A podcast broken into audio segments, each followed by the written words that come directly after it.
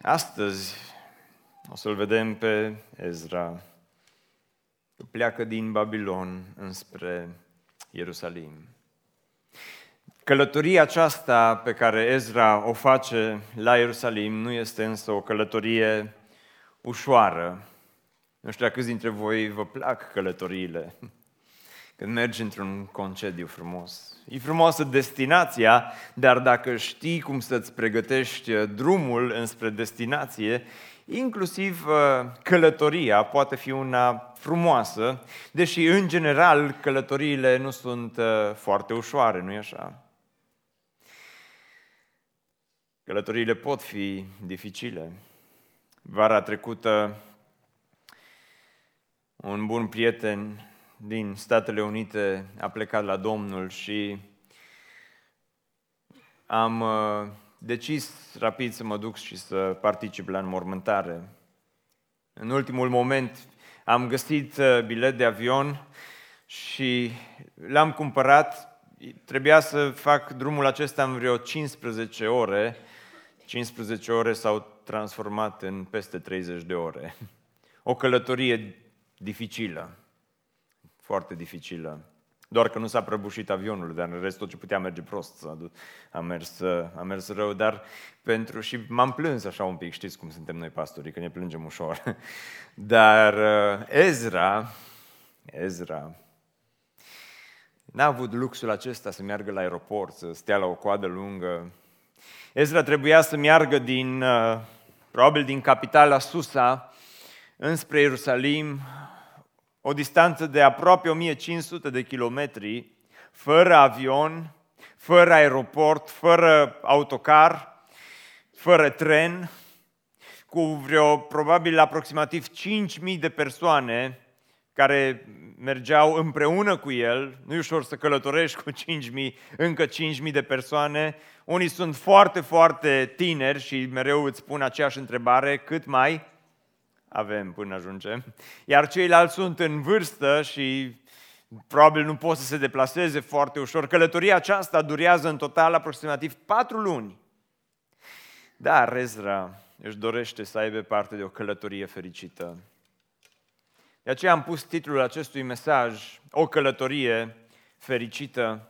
Pentru că, într-un fel, viața aceasta este o călătorie și fiecare dintre noi, pe drumul acesta al vieții, căutăm oarecum fericirea, tânjim după o călătorie fericită, dar cei mai mulți dintre noi probabil că nu știm cum să găsim secretele pentru o călătorie fericită. Haideți să ne uităm în Ezra, capitolul 8, și deși este o carte veche, este o carte foarte, foarte actuală, așa că să nu vă supărați pe mine, dar haideți să ne ridicăm în picioare și să citim uh, cuvântul lui Dumnezeu și până vă ridicați și vă deschideți Biblia la Ezra 8, uh, vreau doar să precizez pentru toți cei care ne urmăriți online și uh, o să scrieți comentarii de genul foarte, foarte întuneric în biserică la voi. Răspunsul este știm că este foarte, foarte întuneric în biserică la noi, s-a ars becul. Și la primul program l-au schimbat între programe, s-a ars și la al doilea program. Probabil un scurt circuit, dar suntem ok. Uh, Ezra, capitolul 8, versetul 1. Iată capii de familii și spițele de neam ale celor ce s-au suit cu mine din Babilon sub domnia împăratului Artaxerxe. Și acum urmează din versetul 2 până în versetul 14 uh, o înșiruire întreagă de nume. Nu mi-ar strica o lecție de dicție în dimineața aceasta, dar cu acordul vostru o să spun Domnul să-i binecuvinteze pe toți și mergem în uh, versetul 15.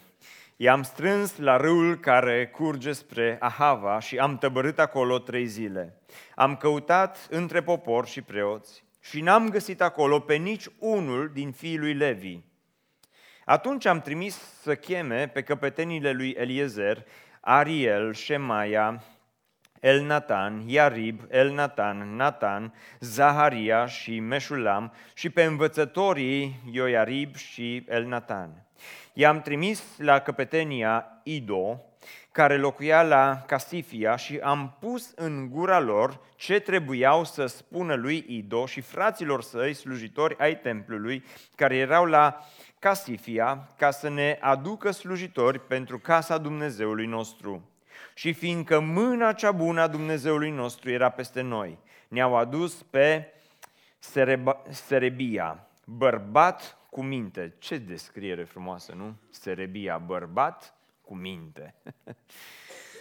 Dintre fiii lui Mahli, fiul lui Levi, fiul lui Israel, și cu el pe fiii și frații lui în număr de 18, pe Hașabia și cu el pe Isaia, dintre fiii lui Merari, frații săi și fiilor în număr de 20, și dintre slujitorii templului pe care David și căpetenile îi puseseră în slujba leviților 220 de slujitori ai templului, toți numiți pe nume. Acolo, la râul Ahava, am vestit un post de smerenie înaintea Dumnezeului nostru, ca să cerem de la El o călătorie fericită. Ce a cerut Ezra? Ce a cerut? O călătorie fericită. De aceea am pus titlul mesajului, O călătorie fericită, pentru că este frumos și este important atunci când în viața aceasta găsești în timpul pribegiei tale pe acest pământ găsești fericirea și pribegia ta pe acest pământ devine o călătorie fericită.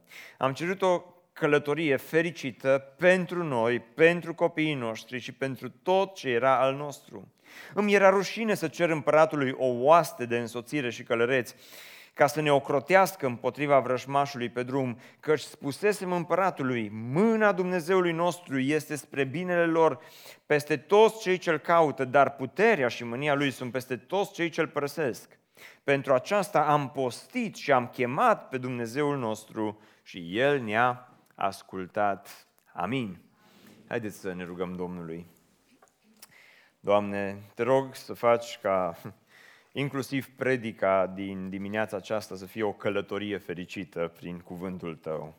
Am vrea să ne ajut să găsim în dimineața aceasta, Doamne, care sunt uh, secretele unei călătorii fericite și mă rog pentru mulți care sunt aici și a căror, a căror călătorii și pribegii prin lumea aceasta poate au dus înspre o nefericire totală.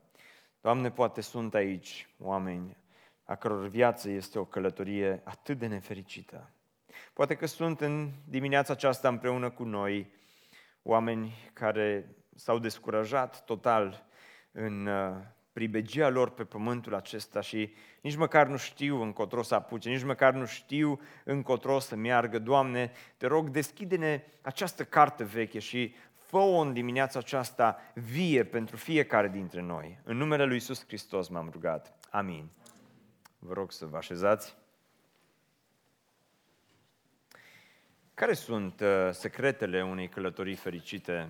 Aș vrea să vedem aici, pentru că, de fapt, călătoria aceasta a lui Ezra nu este doar o simplă călătorie, el este într-o călătorie ca să împlinească o viziune pe care Dumnezeu i-a dat-o să meargă și să aducă o reformă spirituală în Ierusalim, în cetatea lui Dumnezeu, în orașul lui Dumnezeu, Ierusalim. Templul este acum uh, reconstruit, au trecut mulți zeci de ani de când uh, templul a fost terminat, dar dincolo de ziduri acum este nevoie de o reînnoire, de o reîmprospătare a relației dintre om și Dumnezeu și Ezra și-a pus în gând, a, a hotărât, uh, cum spune în versetul 10 în capitolul 7, a hotărât în inima lui să uh, cerceteze, să împlinească și apoi să învețe pe oameni legea și cuvântul lui Dumnezeu. Și ca să împlinească această viziune, să aibă parte de această călătorie fericită, de ce avea nevoie? În primul rând, avea nevoie de oamenii potriviți la locul potrivit. Da, ați înțeles bine. Ezra avea nevoie de oamenii potriviți la locul potrivit. O viziune nu poate fi împlinită decât împreună cu alți oameni, de oameni potriviți pe care Dumnezeu să îi aducă în, în călătoria aceasta și chiar și în viața noastră de zi cu zi. Avem nevoie de oamenii potriviți la locul uh, potrivit. Și pentru Ezra era extrem de important. Într-un fel îl înțeleg. De când am început biserica aceasta, când am început-o, eram foarte, foarte puțin la număr. Eram vreo două familii chiar la început. Și nu știam cine va veni, dacă vor veni oamenii potriviți la locul potrivit. Și de-a lungul anilor Dumnezeu v-a adus pe mulți dintre voi și v-a adus în locul acesta nu doar ca să umpleți uh, un uh, scaun uh, care este neocupat duminica, ci Dumnezeu v-a adus pe mulți dintre voi să fiți oamenii potriviți la locul potrivit. Și acum Ezra are această viziune și merge să stea de vorbă cu împăratul Artaxerxe, îi vorbește probabil împăratului despre Ierusalim, despre întoarcerea la Ierusalim, îi vorbește despre prima întoarcere a lui Zorobabel cu vreo aproape 50.000 de oameni și Artaxerxe, împăratul, îi spune lui Ezra, Ezra, uite, vă dau a doua șansă să vă întoarceți la Ierusalim. Adună pe cine vrei și du-te la Ierusalim. Și mi imaginez că Ezra se duce la biserică și îmi imaginez acel program de biserică, e un pic întuneric pe scenă, hai că vin mai aproape de voi să vă văd mai bine. De fapt, eu vă văd bine, voi nu mă vedeți așa bine, că e întuneric pe scenă. Și îmi, îmi, îmi imaginez că programul de biserică a fost unul foarte, foarte tare. Mă gândesc că Ezra s-a dus, le-a povestit despre întâlnirea lui cu împăratul, le-a povestit despre a doua șansă pe care împăratul le-a acordat-o să se întoarcă la Ierusalim. Și mă gândesc că Ezra i-a întrebat pe oameni, credeți că Dumnezeu poate să ne ducă din nou la Ierusalim? Și probabil că toată biserica a răspuns, Amin, sigur că da. Probabil că Ezra i-a întrebat pe oameni, ă, ați, ați vrea să mergem să facem o lucrare mare la Ierusalim? Și probabil că toată biserica a spus, Probabil că răspunsul lor a fost mai entuziasmant decât al vostru, dar înțelegeți ideea. Uh, și mă gândesc că uh, Ezra le-a vorbit despre viziunea pe care o avea pentru Ierusalim și era, el era înflăcărat, pasionat pentru legea lui Dumnezeu, pentru o reformă spirituală și mă gândesc că la un moment dat Ezra a pus această întrebare și a întrebat pe oameni, hei, uh, uitați ce vreau să vă întreb, credeți că Dumnezeu poate să aducă trezire spirituală în Ierusalim? Și toată biserica a răspuns, amin. Și atunci Ezra a zis, uite, peste 10 zile, toți cei care vreți să veniți, uh, vă înscrieți la Masa Verde și uh, peste 10 zile ne vedem cu toții, avem un loc special la râul Ahava, vă aștept acolo, împachetați, ne împachetăm și plecăm la Ierusalim. Și în vremea aceea în Babilon, știți câți oameni se găseau? Aproximativ un milion de evrei. În, uh, parcă erau români în diaspora, nu? oameni în uh, Babilon. Și probabil că Ezra o sta și s-a gândit, mă, nu o să vină un milion, dar 10% tot o să vină. Și 10% dintr-un milion, după matematica mea simplă, înseamnă, mulțumesc de ajutor, 100 de mii. Și s-a fi gândit Ezra, ce tare o să fie nu? când o să mă duc cu 100 de mii de oameni, mergem în Ierusalim. Nici Zorobabel nu a fost așa tare. Dar după aia, eu întrebat pe ea de la Masa Verde, auziți, cât s-au înscris? Ea la masă verde zis, hm, lasă că spune mai târziu, nu așa, de obicei așa zi la masă verde, că nu prea se înscrie lumea, nu, nu prea ne spune. Și lasă că o să spune mai târziu, nu sunt așa multe formulare. Și uh, Ezra a zis, uh, măi, probabil nu vin 100 de mii, dar câți o mers cu Zorobabel, aproape 50 de mii, tot o să fie, nu? 50 de mii de oameni. Și s-a dus în ziua stabilită, la locul stabilit, la pârâul Ahava, să vadă, măi, oare sunt o 50 de mii pe aici. Și spre surprinderea lui erau într-un număr frumos de aproximativ 1500 de bărbați. Plus femei, plus copii, erau vreo 5.000 de oameni. Și Ezra au zis, nu, ăștia sunt oamenii, cu ăștia defilăm. mă gândesc, nu știu ce-o fi zis, probabil a fost dezamăgit, mă gândesc că o fi fost dezamăgit când a văzut cât de puțin dintr-un milion, numai atâția, nu bai, cu atâția mergem înapoi la Ierusalim. Dar a început să caute printre ei, să vadă dacă are oamenii potriviți la locul potrivit și el știa că pentru o reformă spirituală are nevoie de preoți și are nevoie de leviți. Și spunea, a căutat între preoți uh, și uh, oamenii de la templu să găsească pe unul dintre ei. Și uitați-vă la versetul acesta. Și ce spune? Și n-am găsit acolo pe niciunul din fiului Levi așa de mult iubesc cartea asta, nici nu mă interesează, mi-a spus dacă vouă vă place sau nu, că mie mi-o place. Și îmi place, știți de ce îmi place? Că nu scrie numai că Ezra s-a împachetat și oamenii au mers împreună cu el și a fost așa de fain, că atunci am fi tentat să credem, bă, fii atent ce fain a fost de Ezra, că n-a avut nicio piedică. Uite ce, uite cum se implicau oamenii atunci, uite cum mergeau pe șantier. Odată spuneau și toți erau prezenți acolo. Mulți au spus amin, dar puțini au făcut ca aminul să se întâmple. Este ușor să spui amin, dar este foarte greu să faci ca aminul să se întâmple, nu-i așa? Și mă gândesc că așa au fi fost și în cazul ăsta s-a descurajat și mă bucur că există și versete care ne arată despre descurajările pe care oamenii lui Dumnezeu le-au întâmpinat de-a lungul timpului, pentru că, haideți să fim cinstiți în dimineața aceasta, adevărul este că de multe ori este descurajant să vezi că mulți spun amin, dar puțin se implică. Este descurajant să vezi cum uh, mulți sunt entuziasmați pe moment, dar când e ca lucrurile să se întâmple, ia pe oameni de unde nu Și spune Biblia că nu i-a găsit, nu erau acolo, nu era nici unul, nici măcar un levit. Am întrebat, dar ce ori avut oamenii ăștia, mai măcar unul să fi salvat situația, nu? Cum se făcea la școală, unul salva clasa. De ce nu e unul care să, să, să salveze pe ceilalți? De ce nici unul? Păi erau sinagogile deja, erau, aveau slujbele lor, erau confortabili. V-am spus data trecută, mulți evrei din Babilon de, deja erau businessmen, deja aveau o situație a lor. Era o robie, dar nu ca și în Egipt, asta era o robie... Era mai mare dragul să fie în așa robie. Subtilă. Și oamenii n-au venit. Îmi îngăduiți în dimineața aceasta așa o mică mi-am pregătit eu pentru dumneavoastră, nu o să vorbesc mult despre asta, la primul program eu și tăia microfonul, da. Uh, când am vorbit despre asta, nu intenționat, dar așa au făcut să se întâmple. Dar, uh, dar vreau să vă spun așa, pe scurt numai, și aici la BBSO, vă apreciez pe mulți dintre voi care vă implicați și am mai spus și cu alte ocazii, există oameni aici care sunt uimiți, sunt un exemplu pentru mine când îi văd cum se implică, cum se sacrifică și Dumnezeu să-i binecuvinteze și să le răsplătească. Dar știți cam, așa, în procentaj, cam, cam câți sunt cei care se implică, din toți cei care veniți duminica la biserică. Și nu vă supărați pe mine acum, deci chiar îmi permit așa un mic derapaj în dimineața aceasta, să avem așa o stare de vorbă. Imaginați-vă, e adunare generală, nu suntem membri aici, știu, dar așa numai, imaginați-vă. Sunt 20% dintre oameni care generează 80% dintre rezultate, chiar și aici la BBSO. Asta e o regulă foarte valabilă, chiar și pentru noi astăzi.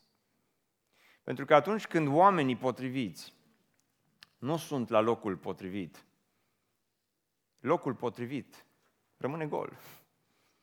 Și așa de greu când ai locul potrivit, ai oamenii potriviți, dar oamenii potriviți refuză să meargă la locul potrivit și locul potrivit rămâne gol. Și vă spun că atât de mulți oameni aici în biserica aceasta se sacrifică și mereu sunt aceiași și de multe ori mi este rușine de ei. Pe aceiași îi vezi de atâtea ori și la râul la Hava, și la sinagogă, și în, uh, implicați în, pe șantier și la construcție și peste tot. Sunt 20% dintre oameni care generează 80% dintre rezultate. Sunt 20% dintre oamenii care vin aici duminică duminică, care momentan se sacrifică financiar, sacrifică din timpul lor, sacrifică din resursele lor, pentru ca voi, ceilalți 80%, să aveți într-o zi un loc confortabil pe care să vă așezați și în care să stați. Și nu vă spun asta ca să, Doamne, păzește după o săptămână ca și aceasta și după minuni pe care Dumnezeu le-a făcut aici, dar imaginați-vă Imaginați-vă, unii veți băi Cristi, tu nu te mulțumești cu nimic, mă, deci pe tine nimic nu te mulțumește în biserica asta. Nu despre asta e vorba, dar numai imaginați-vă acum că inversăm uh, proporția și 80% dintre oameni s-ar implica în loc de 20%. Păi oameni buni, Dumnezeu prin biserica aceasta ar schimba fața orașului Oradea. Dacă prin 20% din oameni se întâmplă ce se întâmplă, dacă 80% dintre voi v-ați implica, ar fi incredibil, și mă duc sus că nu mai știu ce am scris acolo, dar, uh, dar ar fi incredibil uh, ce ar face Dumnezeu prin biserica aceasta și prin oamenii din biserica aceasta. Și vreau să am un cuvânt pentru tineri. Uite, am scris aici pentru tineri o chestie. Construim aici o biserică frumoasă, modernă, care să aibă toate dotările necesare pentru și să fie bună pentru cel puțin următorii 30 de ani. Și pentru generația tânără. Facem biserica aceasta pentru voi. Nu numai pentru voi, dar, dar vrem să vă oferim, să vă lăsăm ceva, să avem un loc în care să putem să ne întâlnim și să ne închinăm înaintea lui Dumnezeu. Nu vă uitați întotdeauna doar la ceea ce nu face BBSO pentru voi, dragi tineri. Ce-ar fi să începeți voi să faceți ceva pentru BBSO? Să vă implicați. Să fiți acei oameni la locul potrivit. Pentru că vreau să am un cuvânt pentru cei 20% care se implică. Știu sacrificiul vostru. Sunt uimit de cât de mult faceți. Unii dintre voi faceți peste măsură de mult. Să nu vă descurajați. Dumnezeu o să vă răsplătească pentru tot ceea ce faceți. Și Dumnezeu să vă binecuvinteze și să vă răsplătească pentru tot ceea ce faceți. Vreau să am un cuvânt acum pentru cei 80% care nu se implică. Este alegerea ta dacă te implici sau nu. Dar chiar dacă vei alege să nu te implici, noi vom rămâne tot aici, vom sacrifica la fel de mult, vom merge la fel de repede înainte și ne vom dărui pe noi înșine Domnului la fel de mult ca și până acum, pentru că lucrarea aceasta, la urmă urmei, nu o facem pentru oameni, ci o facem pentru Dumnezeu și Dumnezeu este cel care răsplătește. Chiar dacă veți alege să nu vă implicați și să nu fiți acolo când vom avea nevoie de voi, noi vom continua să ne implicăm și vom rămâne aici pentru voi. Dar uitați-vă ce se întâmplă. Ezra nu se descurajează, asta îmi place la el, că nu se descurajează, spune atunci am trimis să cheme pe căpetenile Eliezer și așa mai departe, de la versetul următor, i-am trimis la căpetenia Ido, care locuia la Castifia și am pus în gura lor ce trebuia să spună lui Ido. Aici, ăsta e un verset care lipsește din Biblie. Întrebarea mea îi, oare ce-o știut Ezra să-i spună lui Ido? Și așa mi-ar plăcea să știu că ceea ce i-a spus lui Ido și ceea ce, modul în care a motivat pe oameni, modul în care le-a vorbit, modul în care a stat de vorbă cu Ido, e fantastic că după ce Ido le spune la ceilalți oameni ceea ce Ezra i-a spus să spună, sunt vreo 250 de oameni care se decid pe loc să-și împacheteze bagajele și să plece la Ierusalim. Așa mi de ciudă că nu scrie ce i-a spus lui Ido, că aș vrea să vă spun și voi ce i-a spus Ezra lui Ido. Să vă încurajez la fel. Cu ce i-a spus?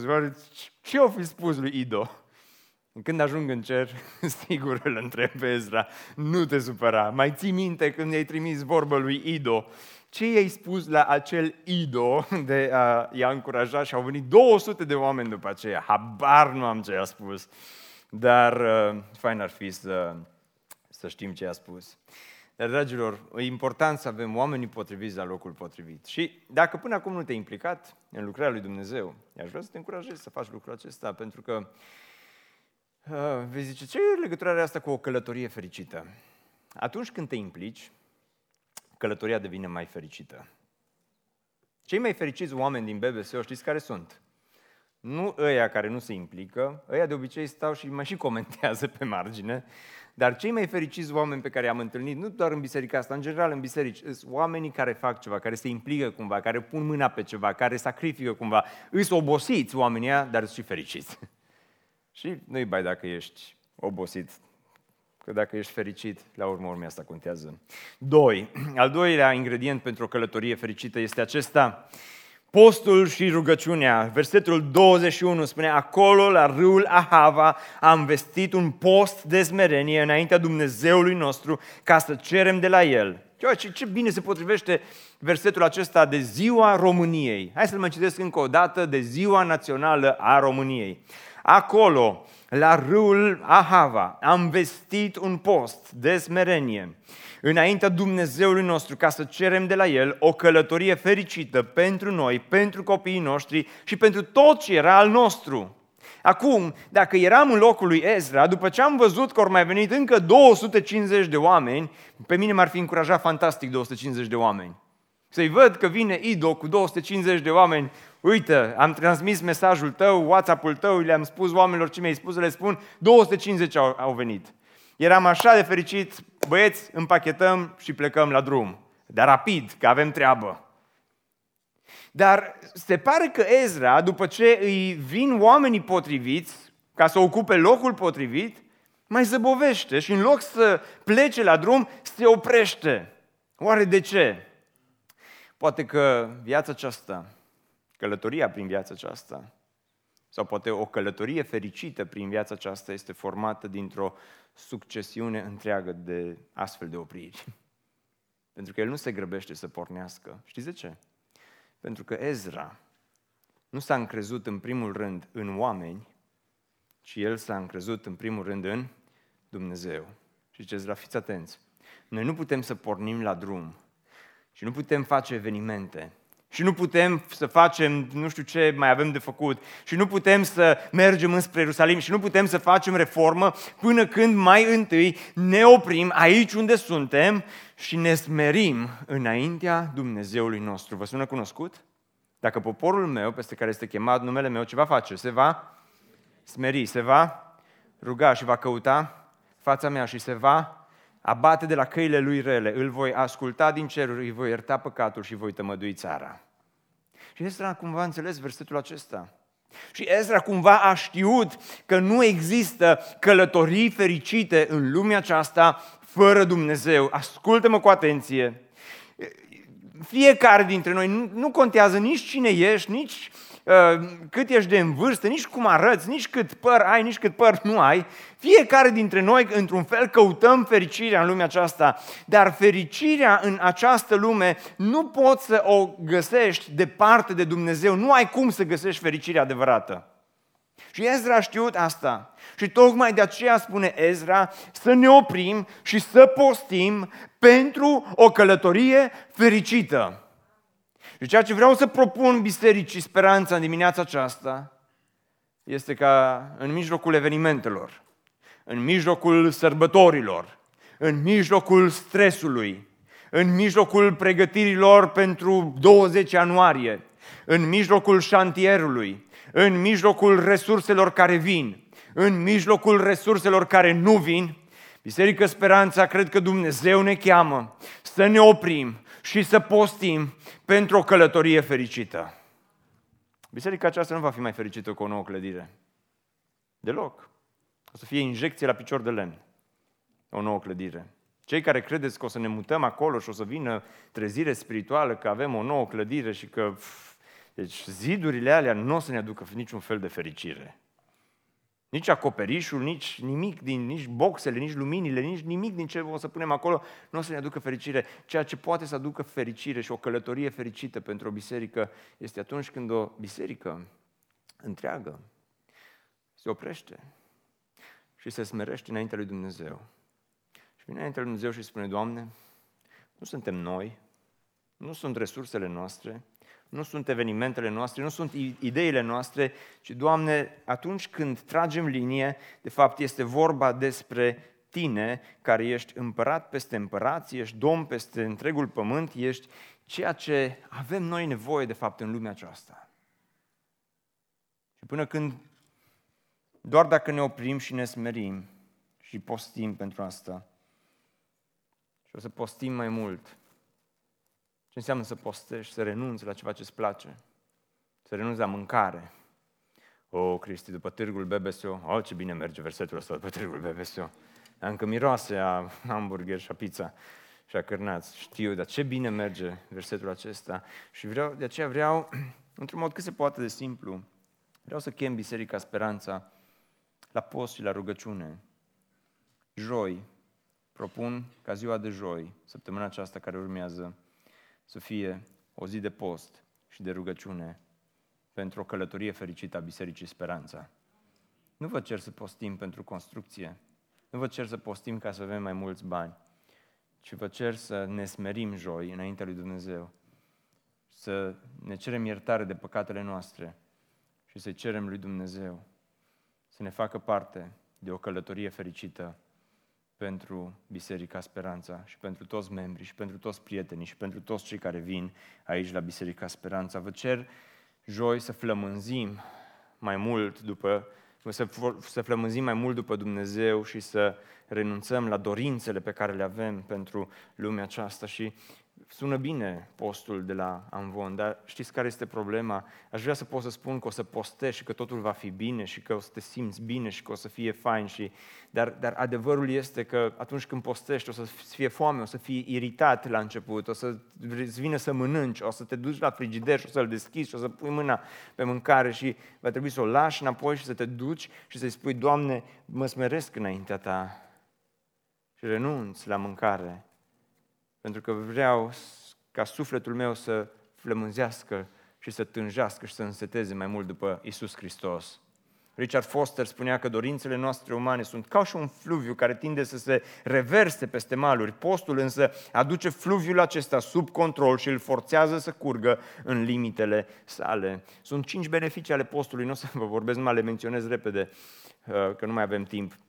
Dar e în primul rând pentru detoxifierea sufletului. Oh, dar e bun și pentru detoxifierea trupului. Știu și acum au ajuns și medicii, oamenii uh, uh, de specialitate au ajuns la, la această concluzie că postul este benefic pentru organismul tău. Dar noi nu vorbim aici despre cură, de slăbire, ci vorbim aici despre a flămânzi și a înseta după Dumnezeul cel viu și adevărat. Vorbim aici despre una dintre disciplinele spirituale uitate ale creștinismului. Vorbim aici despre a face ceva ce poate n-am făcut de mult timp. Vorbim aici despre a veni împreună ca și biserică, ca și un singur om și să spunem, Doamne, te rugăm să curățești sufletul nostru pentru ca biserica să fie curată înaintea Ta înseamnă detoxifierea sufletului, înseamnă o nouă dorință după Dumnezeu, înseamnă sensibilitate la vocea lui Dumnezeu. În timpul postului, când spui, Doamne, ziua aceasta ți este închinată ție, în mijlocul alergărilor mele, în mijlocul stresului meu, în mijlocul a ceea ce am de făcut, Doamne, vreau să mă concentrez asupra Ta. Doamne, vorbește-mi astăzi într-un mod special. Înseamnă răspuns la rugăciune, înseamnă o închinare mai profundă. Asta înseamnă postul. La asta vreau să vă chem, ca și biserică. Postește. Cristi, pentru ce să postesc? Păi pentru ce spune Ezra aici? Pentru o călătorie fericită, pentru noi, postește pentru copiii noștri și postește pentru tot ceea ce este al nostru. Haideți să postim pentru asta. Amin?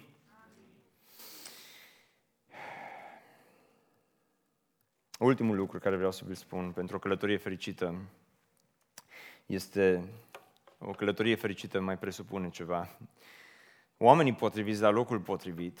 Presupune apoi uh, post și rugăciune, dar versetul 22 aici este o încredere totală în uh, Dumnezeu. Îmi era rușine, spune, să cer împăratului o oaste de însoțire și călăreți ca să ne ocrotească împotriva vrăjmașului pe drum, căci spusesem împăratului, mâna Dumnezeului nostru este spre binele lor pentru toți cei ce-L caută, dar puterea și mânia Lui sunt peste toți cei ce-L părăsesc. Numai un pic vă povestesc ce s-a întâmplat. S-a dus Ezra la împărat și împăratul l-a ascultat pe Ezra vorbindu-i. Și Ezra probabil nu s-a putut apropia prea mult de împărat. Împărații în vremea aceea erau, aveau tronul lor, aveau tradițiile lor, obiceiurile lor, probabil că stăteau undeva la distanță, dar la un moment dat Ezra s-a uitat țintă la împăratul Artaxerxes și a spus, tu ești împărat peste Babilon, dar există un împărat care este împărat peste tine și acel împărat este Dumnezeul cel viu și adevărat. Și împărate, vreau să-ți mai spun ceva. Dumnezeul meu este un Dumnezeu puternic. Și vreau să-ți mai spun ceva. Dumnezeul meu este un Dumnezeu care poartă de grijă. Și vreau să-ți mai spun ceva. Dumnezeul meu este un Dumnezeu care poate. Și, și Dumnezeul meu este un Dumnezeu suveran. Și Dumnezeul meu este Cel care a creat lumea aceasta și te-a creat și pe tine. Și este Dumnezeul care îți îngăduie ție să domnești peste Babilon în această vreme. Și a, El a descris pe Dumnezeu împăratului Artaxerxe. Și acum, Ezra, după ce merge la împărat, merge înapoi la biserică. Și le spune la oameni, vom merge la Ierusalim. Și era probabil la pârâul la Hava și erau acolo 5.000 de oameni și probabil că Ezra se uită la cei 5.000 de oameni și îi întreabă, credeți că Dumnezeu ne va duce cu bine la Ierusalim? Și toată biserica a răspuns, amin. Și Ezra s-a uitat la ei și i-a încurajat și le-a spus să nu aveți niciun dubiu că Dumnezeu ne va ajuta să ajungem cu bine la Ierusalim. Deși sunt primejdii, deși sunt pericole, deși sunt tâlhari, deși s-ar putea să fim jefuiți, deși pe drumul acesta, în acești 1500 de kilometri, s-ar putea să existe oameni care să vină și să ne omoare, dar vom ajunge cu bine și niciunul dintre voi nu se va pierde. Și oamenii s-au uitat la Ezra și au spus, amin. Și credeți că biserica a plecat încurajată acasă în acea zi? Păi, deci așa încurajare mare să vină preotul și să-ți spună acest lucru. Dar apoi când Ezra rămâne el singur cu Dumnezeu, lui Ezra îi trec prin minte tot felul de gânduri. Că așa se întâmplă de obicei. E ușor să stai în fața oamenilor și în fața împăratului de altfel și să-i spui că Dumnezeu e mare, să-i spui împăratului că Dumnezeu e puternic, să-i spui împăratului că Dumnezeu poate. Dar după aceea când rămâi tu singur cu Dumnezeu, e imposibil să nu spui întrebări. Doamne, chiar o să ajungem cu bine, nu? Chiar o să ne păzești. Chiar o să faci ceea ce ai spus în cuvântul tău. Și mă gândesc că nu i-a fost ușor lui Ezra. Pentru că acum avea două dileme. Prima, să meargă la împărat. O opțiune era să meargă la împărat, să-i spună, auzi împărate, nu te supăra, suntem mulți, nu m-am așteptat să vină atâția, 5 minute, nu știu cine o chema pe toți. Niște bodyguards ne dai pentru drum. Nu mulți, așa câțiva, 100 dacă vin cu noi și ne-au rezolvat pe toți. Că cine știe ce se poate întâmpla. Dar dacă ar face asta, împăratul s-ar putea să, să meargă la Ezra și să-l întrebe, dar auzi, n-ai spus tu că Dumnezeu tău e puternic, că poate, că vă păzește și că așa mai departe. Și avea împăratul dreptul să pună astfel de întrebări. Categoric, nu? Dar acum Ezra trebuia să practice ceea ce a predicat. Și de multe ori este ușor să predici, dar nici să predici nu e chiar așa de ușor, dar este mult mai greu să practici ceea ce ai spus altora despre Dumnezeu. A doua opțiune este pentru el să se încreadă total în Dumnezeu și să le spună oamenilor, vom merge cu bine și, Doamne, suntem în totală dependență de Tine, ne pornim la drum. Și Ezra alege să-și păstreze o bună mărturie înaintea împăratului și alege o încredere totală în Dumnezeu. Indiferent, Doamne, ce se va întâmpla, indiferent ce va veni pe drum, Doamne, vrem să mergem cu Tine înainte pe drumul acesta. O încredere totală.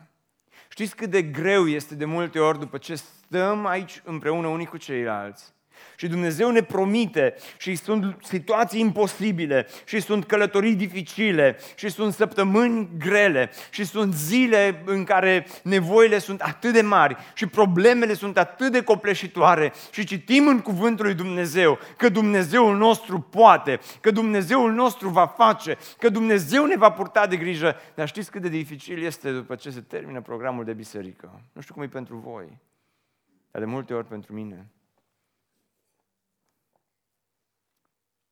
Mă uit la cuvânt și mă rog și întrebarea e, Doamne, ne vei purta de grijă? Doamne, vei face ceea ce ai promis că vei face. Ne vei duce cu bine până la capătul călătoriei noastre. Vom ajunge cu bine la Ierusalim. Și în astfel de momente, pe de o parte, descurajările pot fi foarte mari, dar de cealaltă parte, acesta este momentul critic în care îl pui pe Dumnezeu la, încer- la încercare. Acesta este momentul critic în care, în care Dumnezeu îți cere ție și îmi cere mie să vedem dacă ceea ce am spus altora despre Dumnezeu se potrivește cu modul în care noi trăim. Și dacă credința noastră este mare doar la învon sau credința noastră este mare și în timpul săptămânii. Credința ta E mare doar când ești la biserică sau credința ta e mare și la spital? Credința ta este mare atunci când, când uh, totul îți merge bine sau credința ta este o credință mare și atunci când lucrurile nu se potrivesc cu propria ta viață? Și Ezra alege încrederea în Dumnezeu. De aceea, Biserică Speranța după ce Dumnezeu ne trimite oamenii potriviți, și eu cred că Dumnezeu ne-a trimis oamenii potriviți la locul potrivit, după ce ne smerim înainte lui Dumnezeu, tot ceea ce ne rămâne de făcut este să ne încredem în Dumnezeu și apoi, Ezra nu doar că se încrede în Dumnezeu și zice, nu, acum mergem că e, Dumnezeu va fi cu noi și totul va fi bine, inevitabil. Cumva, totul va fi bine.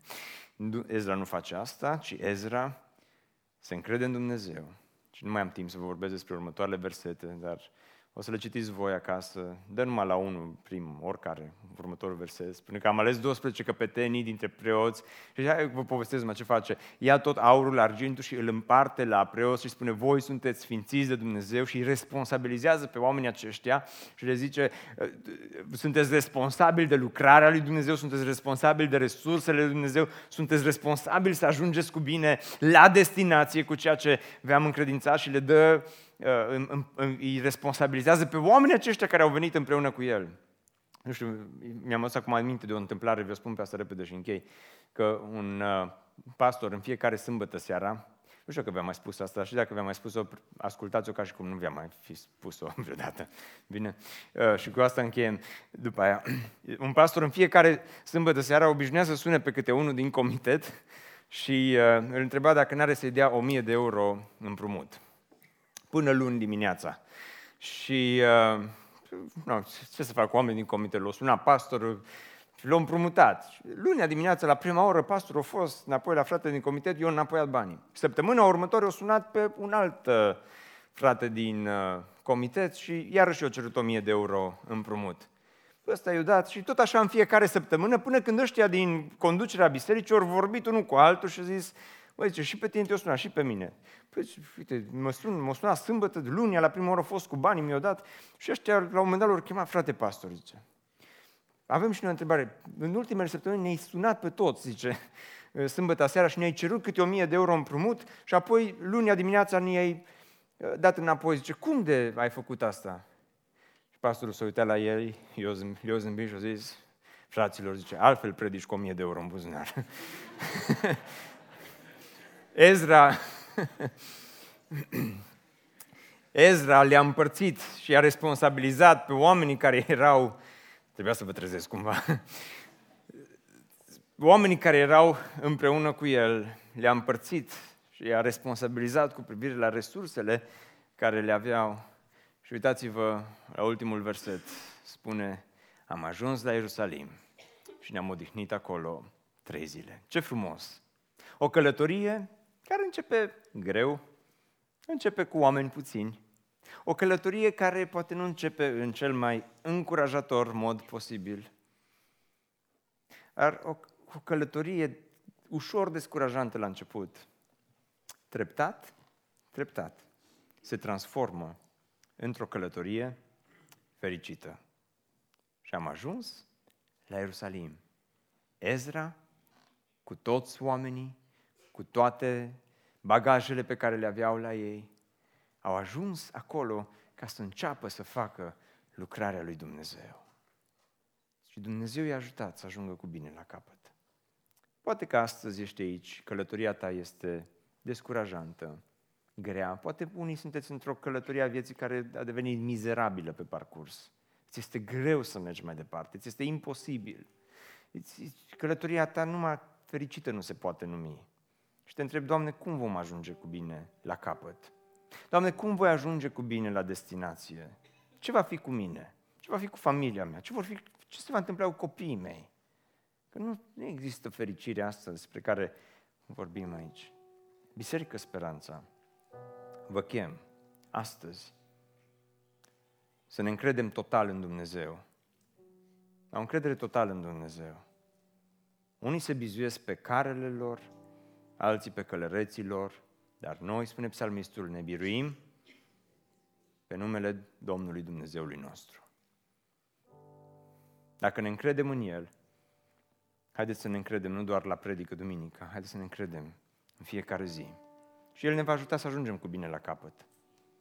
Și vă chem la smerenie, vă chem la post, vă chem la rugăciune, vă chem în dimineața aceasta să deveniți oamenii potriviți la locul potrivit. Și ca să devii omul potrivit la locul potrivit, călătoria fericită a vieții tale începe cu mântuirea. Dacă n-ai fost mântuit, de acolo începe totul. De acolo începe fericirea. Când îl găsești pe Dumnezeu, găsești fericirea. Când îți legi viața de Dumnezeu, îți legi viața de fericire.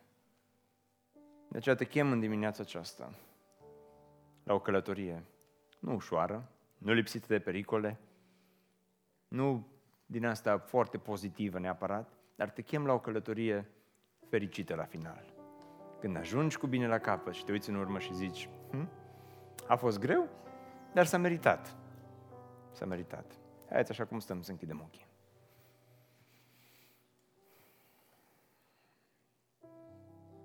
Poate că în dimineața aceasta faci parte din acea categorie de oameni care a căror călătorie este una grea și anevoioasă. Pentru că niciodată nu l-ai găsit pe Hristos. Niciodată n-ai găsit fericirea adevărată. Niciodată n-ai gustat să vezi ce bun este Domnul. Te chem astăzi să vii la Hristos. Te chem să te zmerești înainte lui Dumnezeu, să cauți fața Lui.